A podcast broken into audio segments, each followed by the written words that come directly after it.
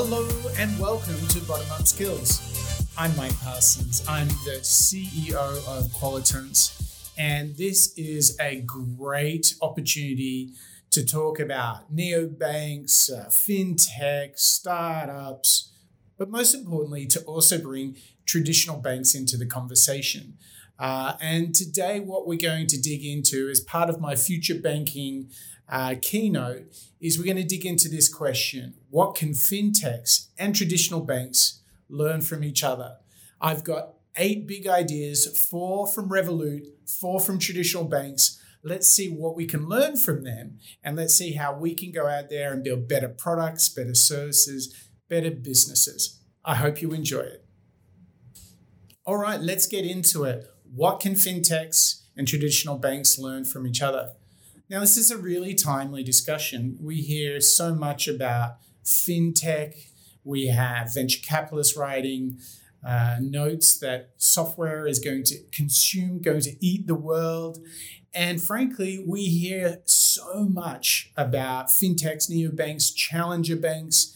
There's literally hundreds of new businesses, entrepreneurs building and creating new offerings, new services, and new products in the financial services space, it is booming. And this is really because it's such a good fit. I mean, you think about it, um, you know, money very much today is zeros and ones. And so software is just a perfect match. Throw in some machine learning and artificial intelligence, and you get some really crazy exponential effects when you put technology and finance together. But what's really interesting is um, we've sort of left out the traditional bank in this conversation. And um, what we're going to do today is we're going to look at both sides of this equation. And the reason for that is look, let's not forget if you take this is a uh, the world's oldest bank in Italy. I mean, these guys have 543 years more experience in banking than Revolut. So there's got to be something for us to learn from traditional banks. And look, we want to build the best products and services, period. So let's not only learn from the fintechs of this world, but let's also learn from the traditional banks. And let's really take you know the best thinking, the best practices, and put them into our own products and services. My point here is there is a lot to learn. So, what I'm hoping to do today is to share with you four big learnings from traditional banks and four learnings from Revolut, who are a great proxy of the larger neobank and fintech world. So we're going to extract four from each. So hopefully, in each of those eight ideas, there's something for you that will help you build a better business, a better product, and to delight your customers. All right, let's get into it. Let's go into the world of Revolut. Let's see um, what they have to offer. Now, Today, I'm only going to share with you four ideas um, from Revolut. In fact, I have well over a dozen ideas uh, from Revolut in the case study that you can download at bottomup.io um, and check that out because we don't have enough time now to go to all of them, but I've picked four of the best. So if you'd like to know more, head over to bottomup.io. All right, number one this is a really powerful lesson from Revolut that we can all learn, not only in banking, moreover, but I think as uh, an entrant into any industry, in, into any vertical. And they see their offering, they position themselves when they think about tech and product, is they think about it very much in terms of banking as a platform. And this is really important because this determines how they build uh, different features, different elements, different modules in their stack, and the choices about how they do that. But it also has uh, a really profound um, effect on how they look at their business overall. So I wanted to give you an example. You know, many uh, traditional banks will go out and license or purchase a card fraud detection system and plug it into their platform. In fact, they'll plug it into many other legacy systems. In fact, somewhat of a patchwork of systems, you might say. but not at Revolut. Because they see what they're doing as building uh, banking as a platform, what they do is they very often they build the different components of that platform. And here you can see uh, an example of where they built Sherlock, their own fraud detection system. And what you can see here is you can not only see all the whole architecture, a lot of it's built on uh, the Google Cloud platform, but what you'll also see is they saved a ton of money and actually they're getting some very good results. So 30% of Sherlock's fraud predictions actually turned out to be correct. So this is what happens when you think about building not just a product but actually an entire platform is that you actually go out and you'll build uh, really high performance elements that actually sit within that ecosystem but there's more so what we've been very fortunate to do is we've found a, a great quote from nikolai Stoyanovsky, the founder and CEO of Revolut. And I think this is really instructional on how banking as a platform can actually affect creating an amazing business. Let me read to you this quote from the CEO of Revolut. The reality is what we're trying to achieve is to build a 10x better financial services company that is 10x cheaper as well. And the only way to do it is not by building one product, but building a platform with lots of products on top of it. So there you go. So he says, look, if they want to create customer experience that's 10x, if they want to offer a, a service in the world that's actually 10 times cheaper, the only way they can go about doing that is by banking as a platform and not just as a singular product. So there you have it. That's lesson number one from Revolut. Let's go to lesson number two. And this gets very much uh, into culture and people and how they work together, some of the behaviors they have in their organization. And um, in our case study, we found like Revolut has a pretty hard and fast high performance culture. And it's built around several tenets, one of which is getting it done. And I wanted to share with you a quote from their head of executive recruitment because it really paints a picture of what that looks like internally. And I think we can learn a lot from it. And this is from Rebecca South at Revolut. Here we go.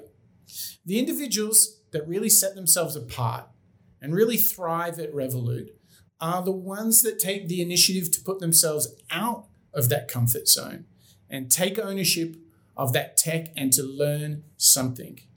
So they've created a high performance culture about taking ownership, about learning, about putting themselves outside of the comfort zone.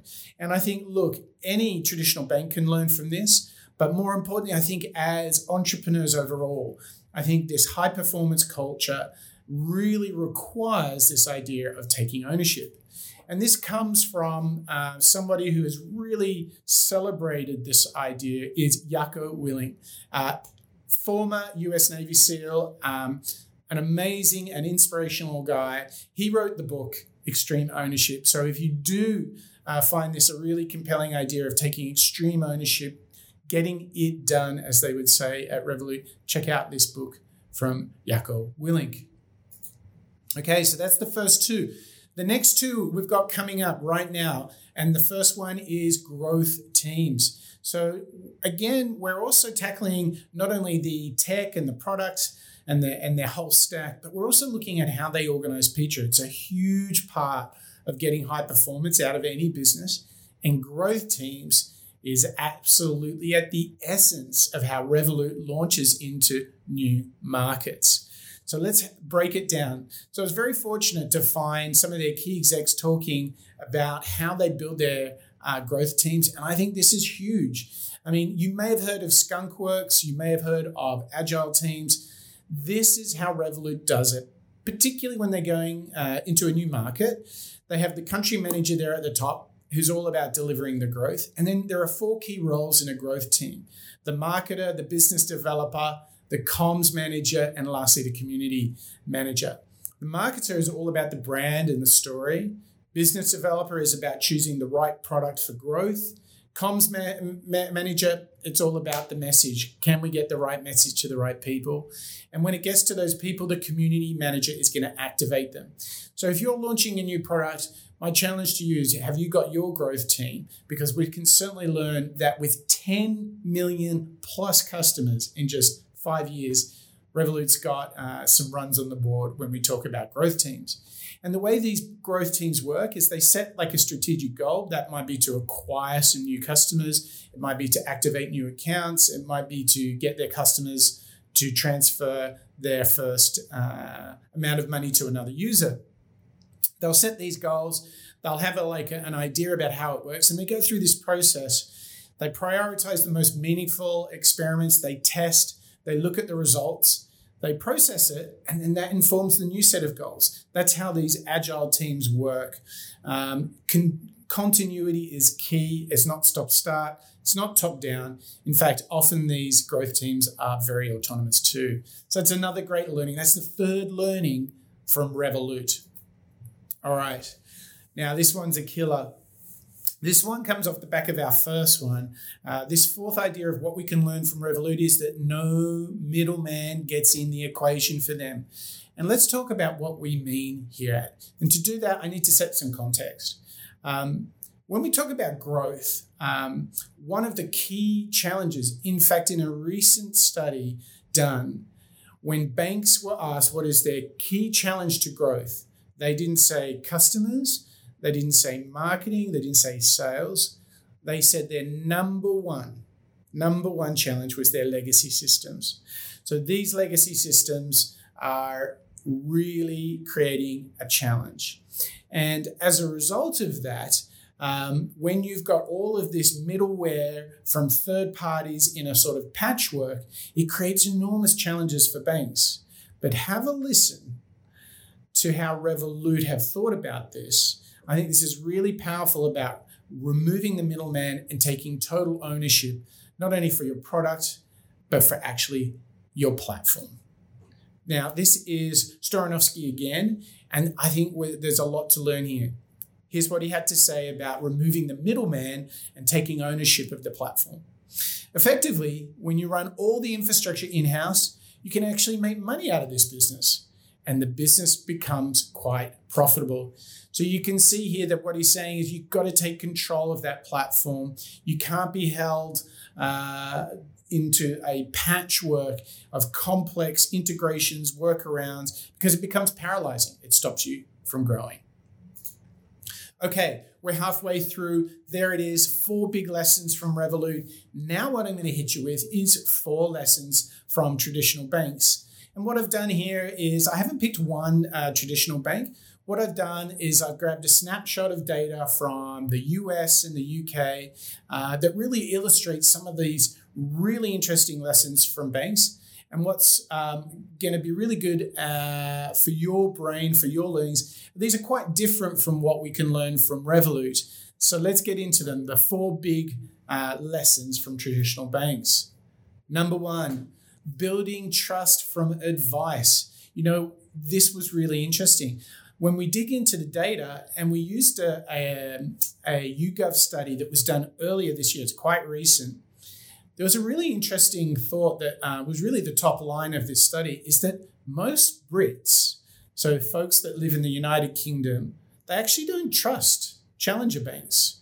And they have quite a lot of trust for traditional banks. In fact, 68% said they trust their current bank. And um, only 17% uh, said the same thing for challenger banks. So, what you can see here is that traditional banks have done a really good job on building trust in the financial services industry. That being said, there's still work to do because, as an industry compared to others, it's still got uh, a ways to go on trust. But challenger banks, neobanks, uh, fintechs, they can learn a lot from traditional banks on how to build trust. Now, what was interesting is a study that was also done by YouGov pinpointed the areas where the trust breaks down, particularly uh, with banks or with mobile banks. And the number one is security, very closely followed by privacy. So obviously, users trust traditional banks with security and privacy.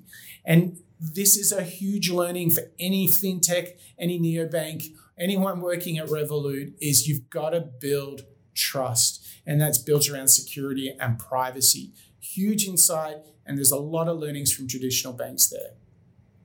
All right, number two from traditional banks investing in branding. These companies, these traditional banks, have built enormous brands. They're not only big in banking, they're not only big in financial services and the economy overall. I would say these are, have become social institutions where every town has got a bank, where every region has a provincial, community, and local bank.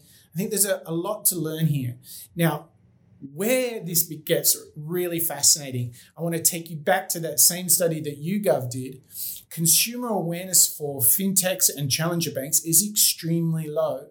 So, in the marketing world, when we ask people, can you name a challenger bank? This is what we call spontaneous awareness, unaided awareness. You don't give them any hints. And wait for this very recently, only 9% of Brits could name any challenger bank at all. 9%. So, this was really fascinating because it shows you there's a ton of work to be done, but it also shows you that building a brand is crucial if you want to get into the mainstream, if you want to get scale. And here's how they do it. This is some data from last year from eMarketer showing you where ad dollars, where um, investment in advertising and branding happenings. And as an industry, what you can see here is financial services is in the top three in the US. And this is at the core engine of what we call awareness. This is at the core of creating spontaneous recall. This is all about engaging customers, being top of mind so that they can build an affinity, perhaps even a trust with the bank. So, this is a really interesting uh, lesson, and it will be a great challenge for all those fintechs and challenger banks because this is going to mean spending a lot of dollars and really activating national, global, even uh, branding campaigns. All right, we're almost there. Just a couple more thoughts to share with you. A huge lesson, perhaps the most profound lesson that we can all take from traditional banks is that they have been building businesses to an enormous extent. I mean, if you think about small business, as a subsegment of the, the larger business ecosystem, small businesses rely upon their banks to an enormous extent. I mean, just imagine if banks did not extend lines of credit to small businesses all around the world. I mean, business would come to a stop. So, banking plays a huge role in funding the short term cash needs of businesses. I've got this great study from the US, it's from the Small Business Administration. And they found that in 2017, banks loaned uh, small to medium businesses $600 million in the US alone. And what was really fascinating is that over half of that investment was used for growth, for expanding the business. It's not just consolidating different uh, uh, credit lines. This is to grow business. So traditional banks have been a core at driving small business. And we all know that small business is the key to driving employment in any modern market. And here you can see um, from where all that money come, alternative lenders making up a micro proportion of uh, the lending that's been happening. And in the average loan was actually in 2017 for small businesses was $633,000. This is a huge amount of money that is mobilizing the economy in the US and, in particular, small businesses. Last thought uh, for what we can learn from traditional banks is they do an amazing job of servicing, building relationships, owning, you might say, the majority of consumers. Now, let's talk about what we mean by that if you get, we live in a bit of a bubble. We're all building new products. We're probably super interested in tech, a little bit geeky. We all know about the Revoluts, the Monzos, the N26s of the world. Well, here's the reality is um, m- most people not only don't know about these other banks, these new challenger banks, traditional consumers just think perhaps your mum and your dad, your grandparents, they have no idea they exist but more importantly, they're actually, in this YouGov survey from earlier this year, they're actually pretty happy with their existing banks. And so, what's really interesting is you see this in the NPS. In that study, So we're talking 2020 in the UK, 51% said they'd recommend their bank, 48% say my bank provides good, good service. So if you look at what banks have been able to do, despite all the change thus far, they've still been able to go out into the larger segments of our communities to service them, to satisfy their needs. And as you can see here, 13% say that they wouldn't recommend their bank so we're really, really looking at a situation where they've been able to service and own the majority. All right, so there you have it. Four thoughts from Revolut, four thoughts from traditional banks. I hope at least one or two of those have really inspired you and given you something that you can use in your product, in your business.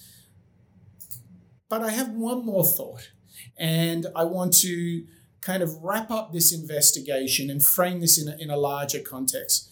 The truth is that when Edelman did a big study at the end of last year about what drives the long term choice of financial services by consumers, this is an amazing stat. 53%, the biggest response was customer experience that integrates into all aspects of my life. This is the Holy Grail. This is the North Star. This is what fintechs, neobanks, and traditional banks need to deliver on. And yes, some features will cause switching, maybe on a transaction account. But when we talk about the long term needs, when we talk about loan services, credit services, and all the associated related financial services, such as investment management and so forth, what everyone is looking for is someone that manages the entire finances of my life. This is the race that is on. And thanks to quarantine, we don't have as much time as we may have thought. In fact, check this out. Recently, uh, Tobi Lütke, the, the CEO of Spotify uh, of Shopify, great product, doing really well. He came out and said that the transaction activity he's seeing on his platform is what they were predicting for 2030. Said differently, 2030 is already here. Your digital transformation has just been put into hyperspeed. And to put a finer point on this, just yesterday, Zoom Video came out with their earnings report. Here we are, beginning of June, they come out with their earnings report. And wait for this they have doubled their forecast for revenue for this coming financial year. That is doubled. They had already been growing massively over the last few years. So 2030 is already here. So the question then to leave you with is who's going to provide a bank for all parts of life? And are you the winner in this race? Are you going to build the products and the services to delight customers in all aspects of their lives. The reason why this is really important is you don't have 10 years anymore. What I truly believe, if you look at everything that is happening, this massive acceleration that was had already started has now gone into hyperspeed. You've only got 24 months until what we call the great banking consolidation. We have so many fintechs, so many neobanks, so many challenger banks, so many traditional banks this market has to consolidate.